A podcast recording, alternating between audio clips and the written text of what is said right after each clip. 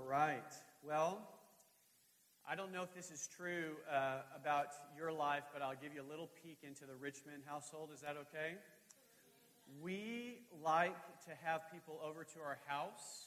Uh, we like to throw parties, um, but oftentimes um, there's a little bit of a last minute nature to our parties. Anybody relate? All of a sudden you're like, oh my goodness, the party's today. And what the party today looks like in a house full of 7 to 12, depending on how many people live in our house.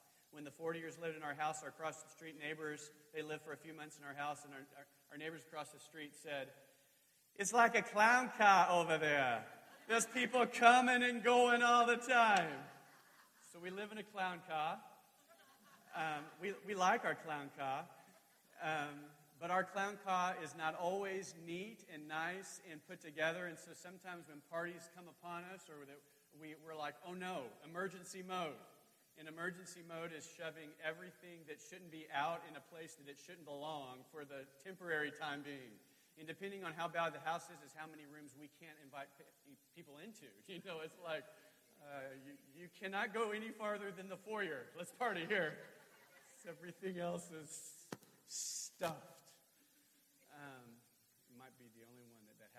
stuffed. That's the Richmond household. That's, that's one way of looking at a party.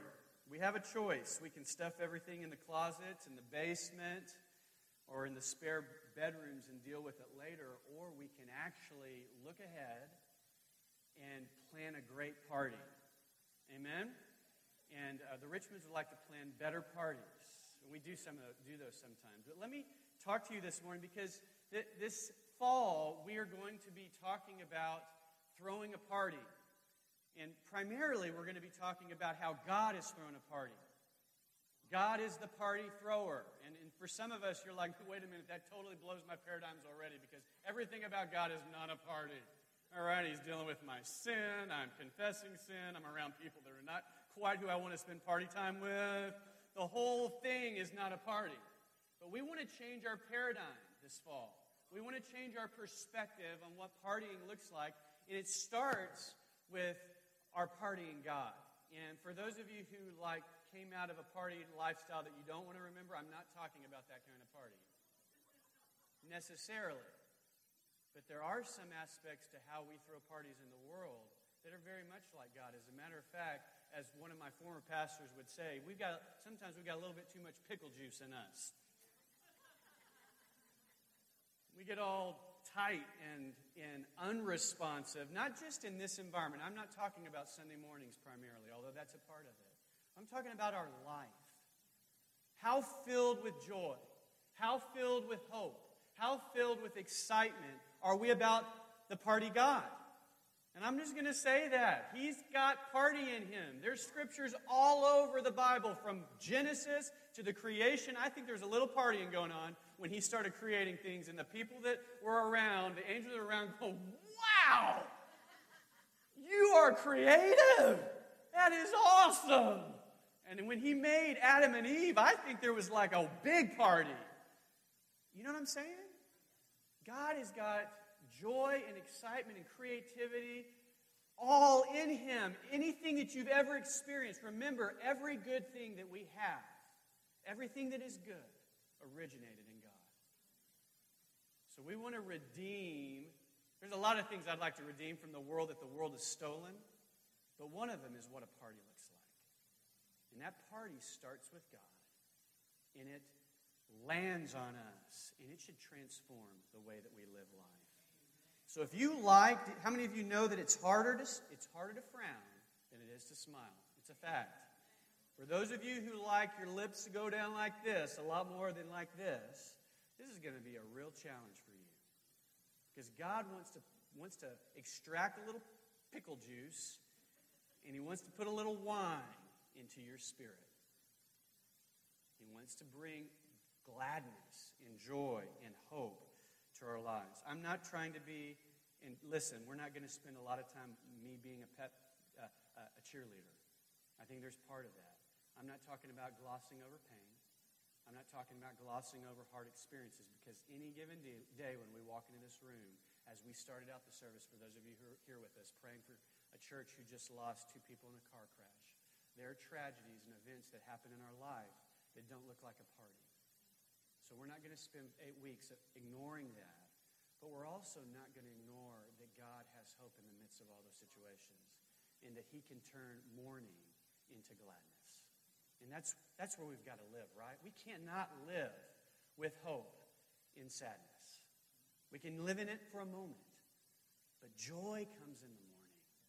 Joy comes in the morning, and we want to party with God. So if you're like, oh, if you want to go ahead, this is the time for all of your uh, all of your friends who think church is a bore. Just say, just say this: My pastor is a party pastor. My, my pastor is partying this fall. If you just want to use that as an excuse to like maybe like intrigue people, like really, what's going on at that church? then um, you can say whatever you want to. Those little cards that you got in your, your bulletin, those are for you not to put on your refrigerator to remind yourself that you're a part of a party. Those cards are for you to give to somebody who needs a party. Amen? Well, I got too many frowns on that. Amen? Okay. Right. I saw a couple of cards in, in, in, a, in a Bible, and I won't say whose Bible it was, and I thought they're not going to do any good in the Bible. The Bible already knows all about that party. Okay. Angie, you're going to have fun this morning. Switching. So we get it cleaned up, and we say, God, this, this is what a party looks like. We can either do what I say, or we can think ahead of who the guest list is going to be. Who's the party for? When we throw parties, is the part sometimes the Richmonds throw parties just for themselves, and sorry that you're not invited, but it really is fun. But normally, when we throw parties, we're throwing a party for somebody outside of our home. And so we're not throwing a party for how we'd want the party to be. We're throwing the party thinking about who our guests are. So a good party is thinking about the guests. It's thinking about what is needed for the guests to have a good time. It's an anticipation of excitement because we know what the party is going to be about. It's going to be fine. Therefore, when they are walking up the steps, we're not going, Is everything okay? Uh, shut up! We're going to have fun. Hi, welcome again, that just, I'm not sure that happens in any of your homes, but it could happen. But we are excited that people are walking into our house. Today is a pre launch, a pre party. It's a dress rehearsal for the next few weeks. You ready to have a party? Okay. Oh, man, it's a tough crowd. Wow. New Year's Eve. Woo!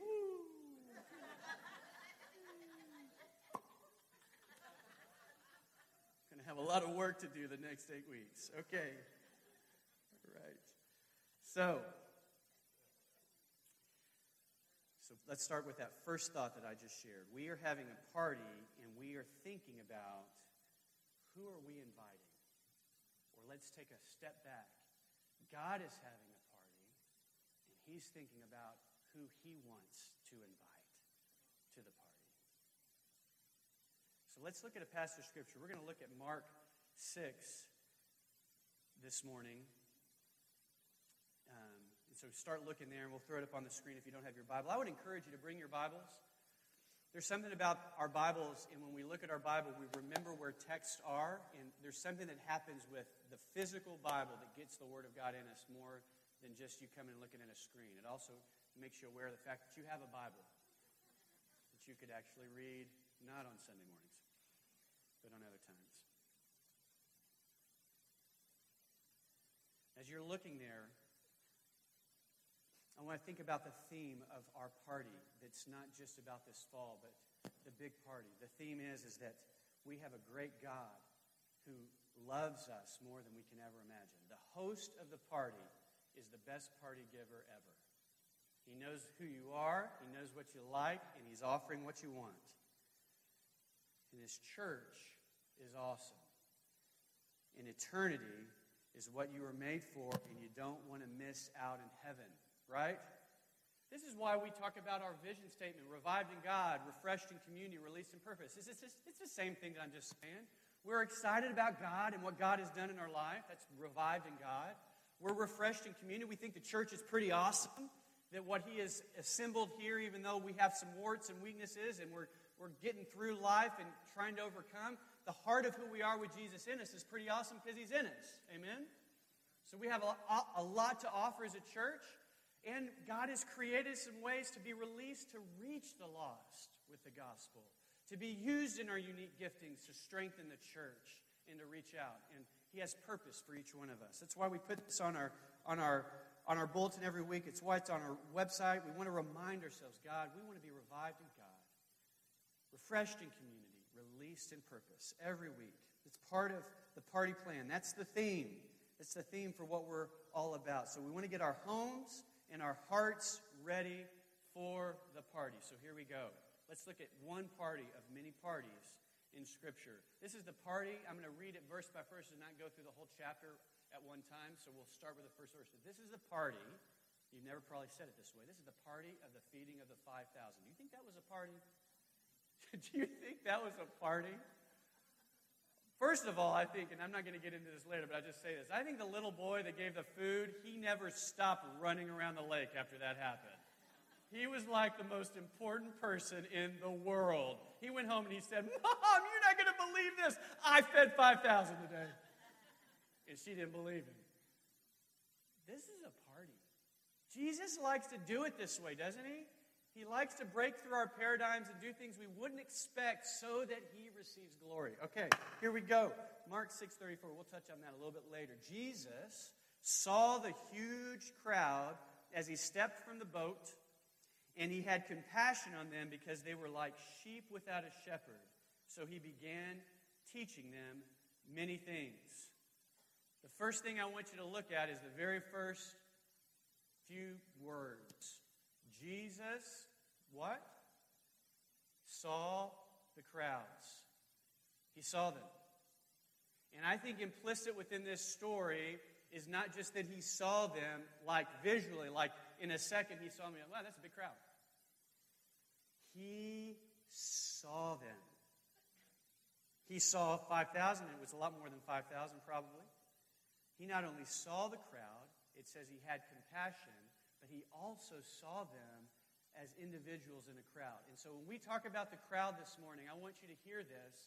Crowds mean nothing, numbers mean nothing if people that are in the crowd don't mean something. Now, if we start loving every individual in the crowd and we see the numbers not as intimidating or overwhelming as this story is going to explain to us, but we see individual people that matter and God wants to do something in every one of their lives, not just some of them, but all of their lives, now we are going someplace. He saw the crowds. The crowds, the people, were the focus of his party. Think about important people today just for a second. Do they see crowds? You might see money if they're an entertainer or a businessman or some growth expert. We see crowds for how we want to see them, but is that how Jesus saw this crowd? Important people today, when they see crowds, what do they do? They don't do what Jesus did. They try to get away from the crowds. Anybody ever been to a Red Sox game? and seen the fenced in Jaguars and Mercedes and Porsches that are blocked off, and all the little kids are looking out the fences trying to get a look at Big Papi or, you know, Pablo. They're, they're looking, and they come through, get in their nice car, and zip away. That's not Jesus. And let's be honest. It might be that if we were important people, we might see the crowds a little bit differently as well. Most people try to get away from crowds, try to hide from crowds, go the other way. But Jesus saw the crowd. And just for a little bit of your reading, I'm not going to talk about this today, but if you'll read before this passage of Scripture, you'll see what I alluded to a couple of weeks ago, which is these guys had already been ministering to a lot of people, and they were actually on their way to get some rest. And then they saw the crowd. So let's just even put weary, tired, oh, maybe exhausted disciples in Jesus seeing crowds, but we won't go there today. He sees the crowds because he has something to give them. And they, we, are what God is all about. He stops, he intently sees them, just like he has seen you and me. Because we're part of the crowd, aren't we? At one point, were we a part of the crowd? Some of you in the room might be a part of the crowd. You might be coming in here and wondering what this crowd is all about. And when I was in a crowd, when I was not being seen the way that I needed to be seen, when nobody else knew what was driving me or what was bringing fear or confusion or hopelessness or lostness to me, there was somebody primarily who saw me, and his name was Jesus. And he stopped to reach me in a crowd. Did he reach you? So that when we look at crowds, do we look at them? Could we look at them the same way? And that's my first question to us this morning: is Do we see the crowds? Do we see the individuals in the crowds? Do you walk into Target and actually see all the people around you versus the sales racks that you're looking for? When you go to a concert or you go to a Red Sox game, do you see the crowds? Do you ask yourself, where are these people headed for eternity?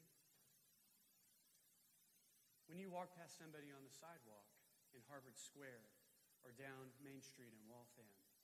Do you see the crowds? Do you see the people? Do you look? Or are you trying not to see the people? Because if you see the people, or if they see you, and if you see each other, oh no, commitment time. I have to at least say hello. I might have to stop and talk.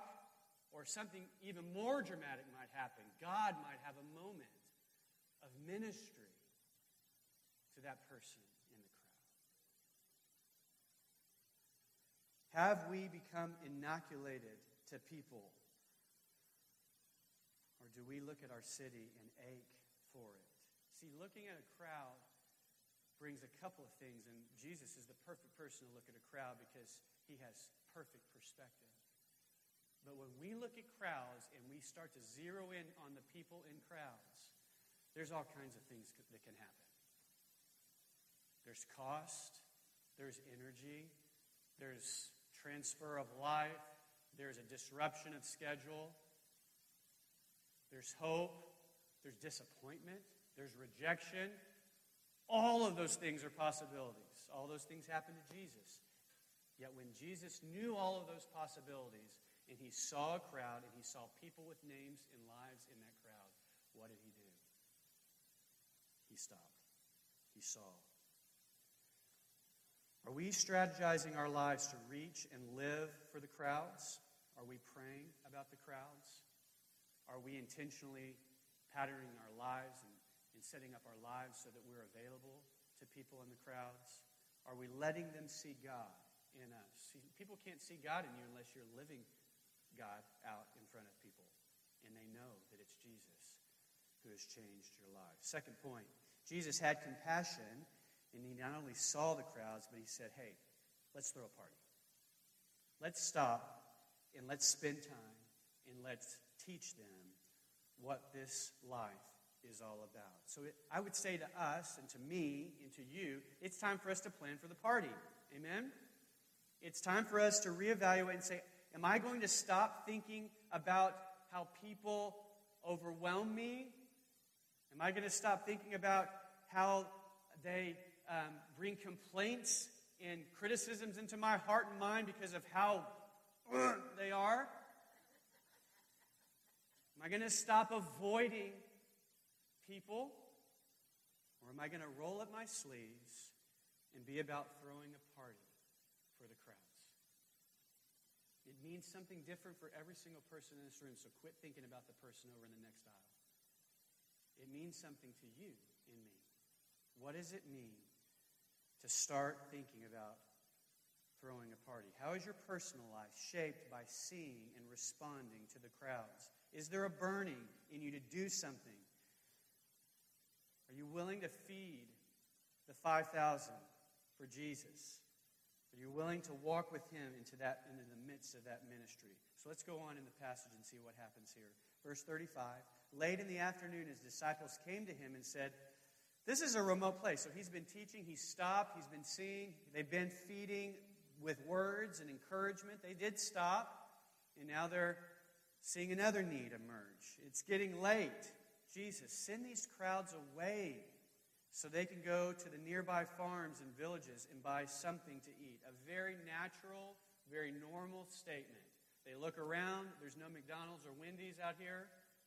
They haven't set up any food plan for these people. Ministry's over, God, send them on. Get them out of here. We're done. Ministry is over. Go feed yourself. That's normal in this context. There's nothing wrong with this. But there's something that God, Jesus, is pointing to here when they said, send the crowds away.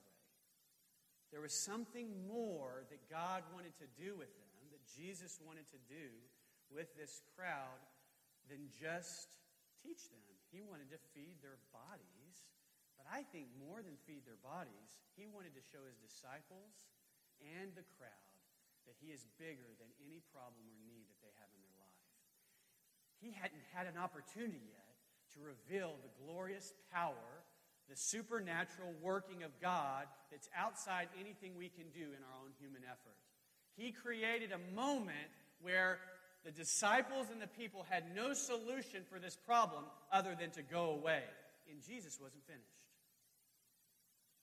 How many times do we stop short of God's significant work in people's lives because we're either tired, and I think they were, they were tired, or we look around and we go, we don't have anything else to give you.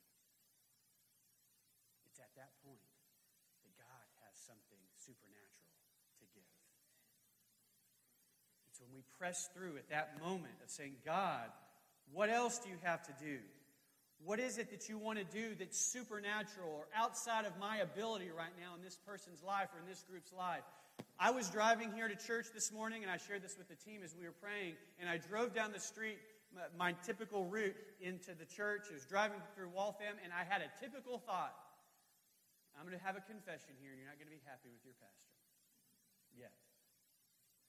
I drove down, and I was praying, and I, obviously I was thinking about the message, and I looked around and I saw a few people walking around, but I kind of knew the activity of the city and the, the Waltham kind of settled in on me. And I was praying and I said, God, I want to I want to see a revival in this city.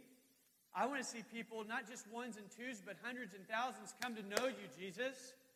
And when I pray, don't get excited for me yet, because I have a confession to make still. And when I said it in my heart, I said, God, that is impossible.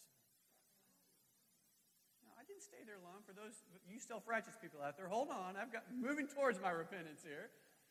And I said, God, that's hard. And what was what was predisposing me to that thought? What I had lived in the past. I've been here five years, and I haven't seen yet what I want to see. Anybody know what I'm talking about? And I'm not just talking about revival in Waltham. I'm talking about your finances. I'm talking about your relationships. I'm talking about your job. I'm talking about your hopes and dreams that you have not seen realized and you've put on the back of God and you said, God, you got to come through. And God hasn't come through. Or at least He hasn't come through the way you want it to. And so I'm Pastor Sean with my burdens and my cares, and I'm going, God, I moved into this city for a revival.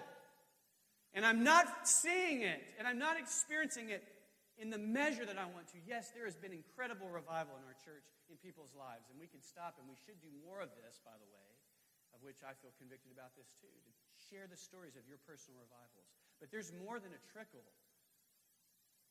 So I said, God, that's impossible. And then as, as soon as I said that, he reminded me, but Sean, what does impossible for you look like for me?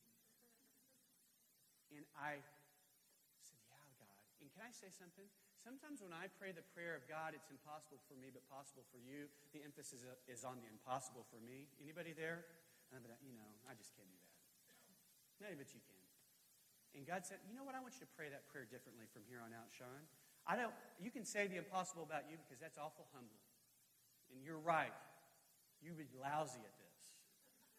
But I'm going to do something through you that's miraculous. Because by faith, it's not only possible, it's possible. It's not just it can be done, but I want you to know, Sean, I want it to be done. I haven't given up on Waltham. I haven't given up on Boston. I haven't given up on Watertown. I haven't given up on the crowds. And I especially haven't given up on Mr. Smith, Mrs. Hernandez. You fill in the names. I know every one of them by name. I know every one of their lives. I'm in their homes. I know when they go to bed. I know their addictions. I know their brokenness. I know their longing. I know their desire for hope, and I have it. I have it for them. Is it possible, Sean?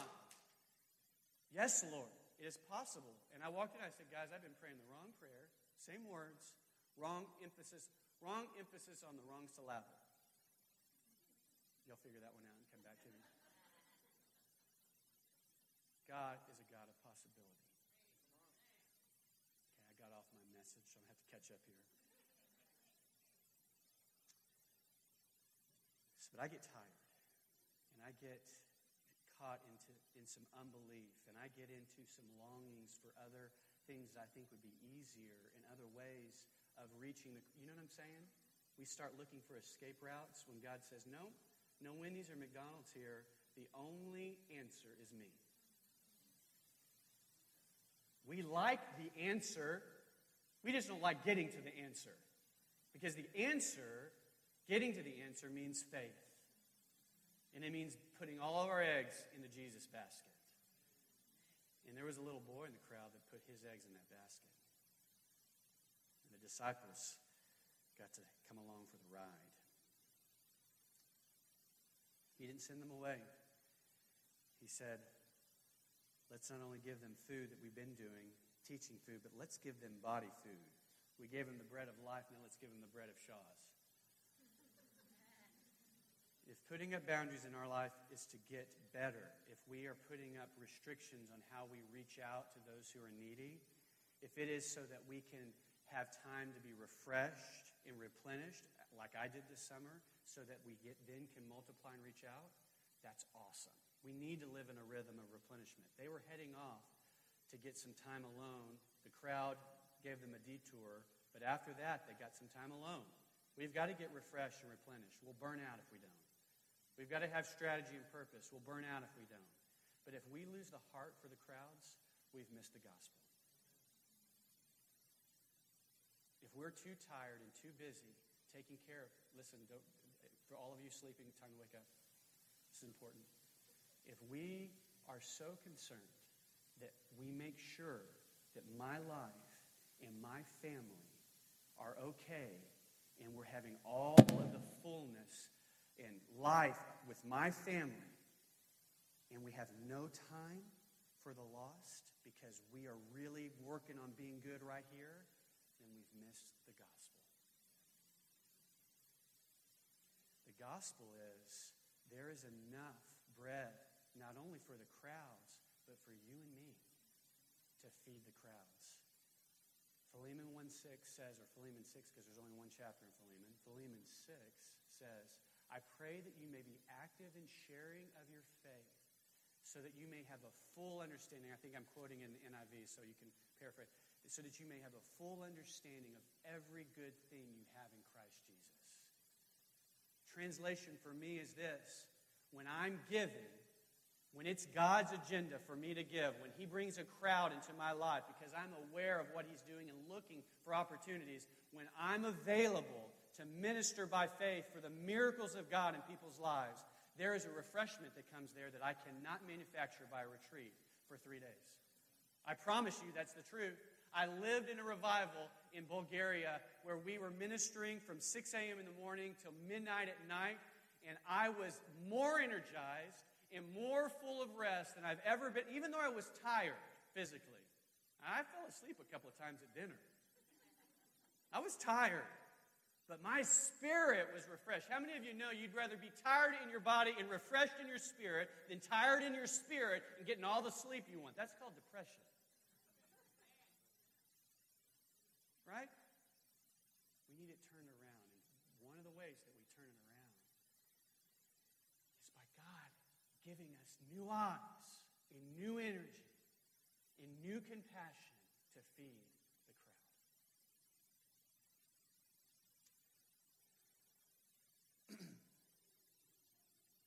so, because Luke 10 says this, that's why the Son of Man came.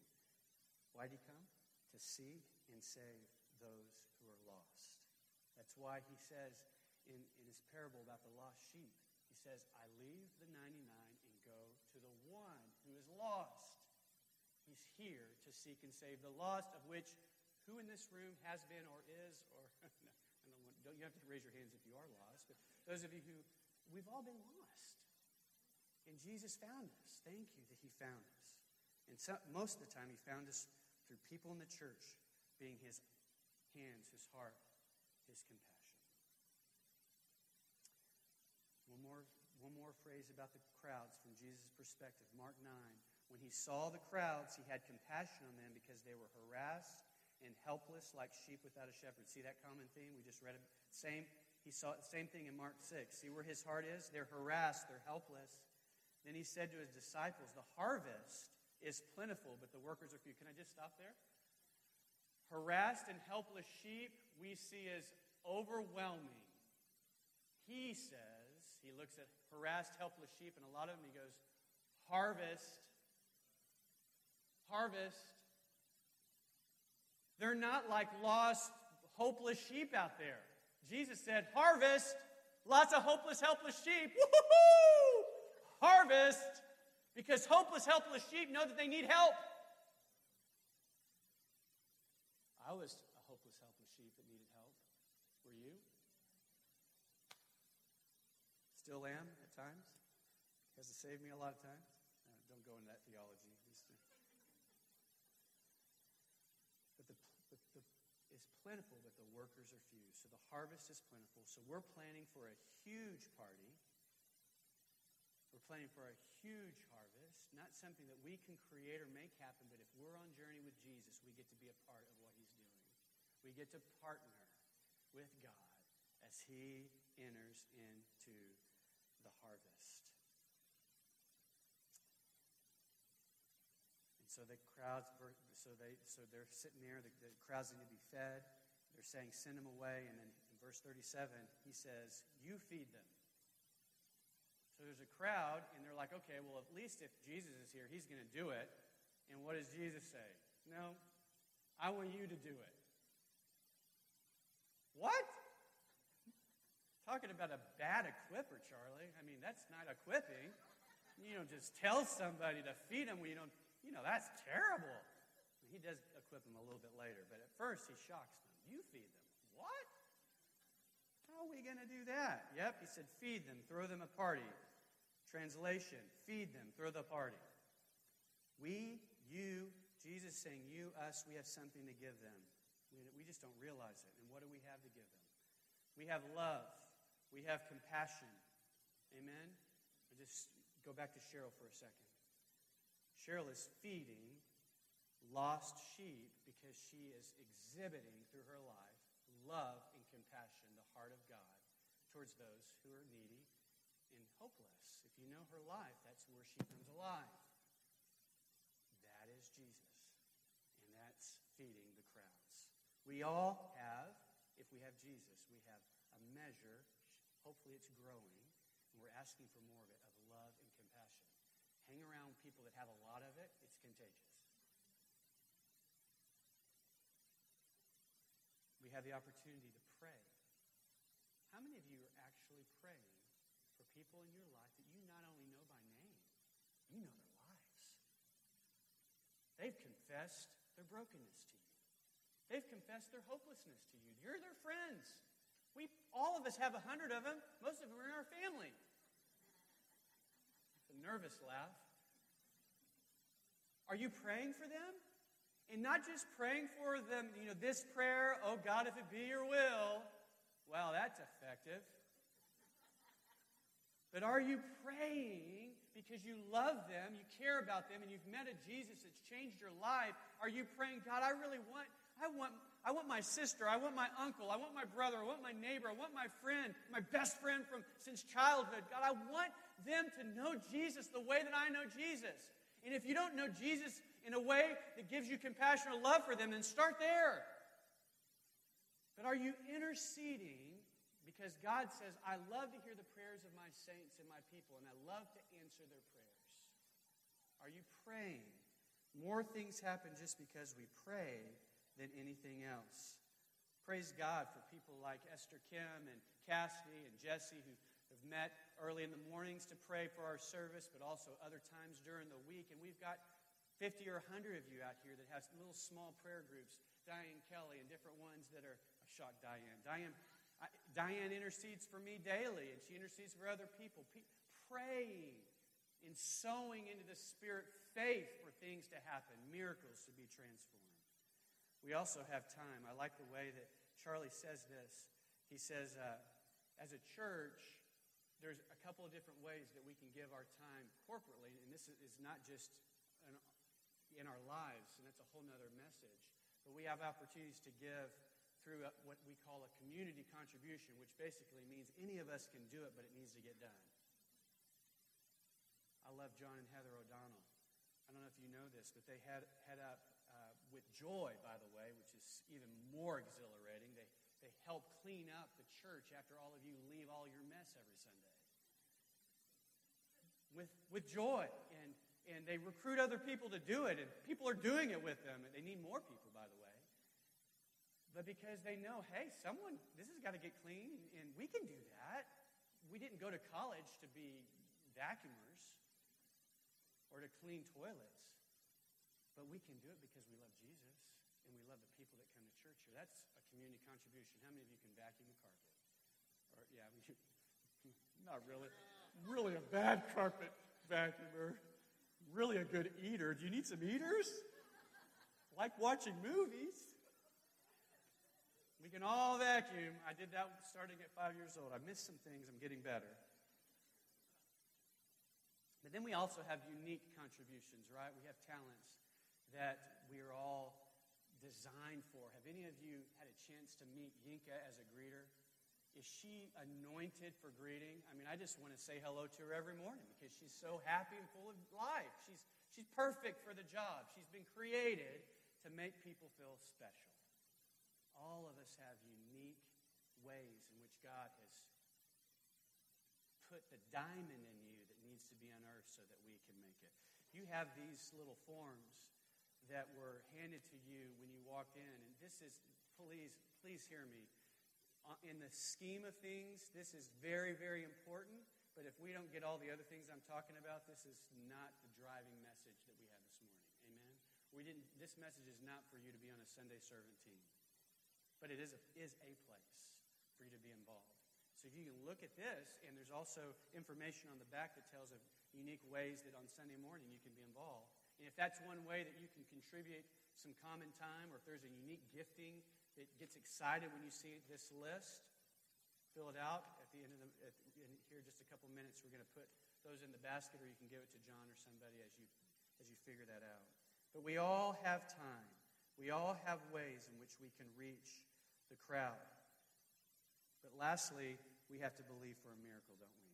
When it comes back to this big party, we have to believe that God will do something bigger than I or we can do on our own. And that's the miracle factor. With what? Verse 37. We've worked for months. We'd have to work for months to earn enough money to feed these people. Or in Matthew's account, it says eight months of a man's wages. And God says, That's exactly where I want you. To be able to do something in and through your community and among you that you can never do on your own. And the rest of the story is he breaks them down into groups. They break the loaves and the fish, they hand them out. Whole crowd is fed, and they have basketfuls left over. He didn't just get by, but he blew the doors out. He did it to let you know there's never anything in our lives that can't be accomplished by God if He desires it. So, would you stand with me? When that crowd, come on up, worship team, when that crowd was fed, when the disciples saw it, when the little boy saw it, when the crowds were filled with food, what do you think was the what was the end result of that feeding? What's that? I believe. Hope beyond what they could imagine in this Jesus who was teaching them in God. But there was also a celebration. There was also thanksgiving. I think that they went into the night in their hearts and in their attitudes, just astounded at what God had done. Don't you want to see that happen in your life? There's lots of different ways it could happen in this room. Can we prepare ourselves for that? So as we respond, the question is, God, how do you want me to get ready for this party? How do you want me to get ready? How do you want me to respond to what you're about to do in Waltham and in the surrounding area? And I believe that there's something significant.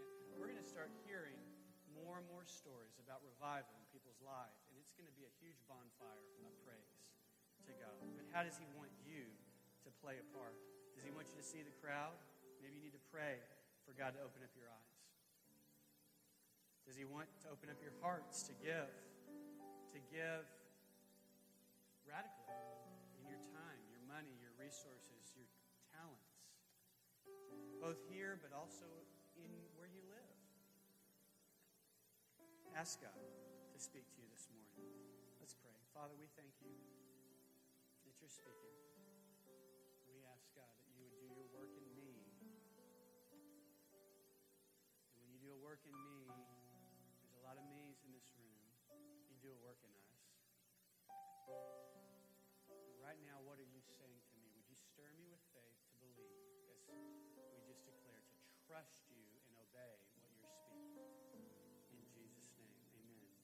Look at those.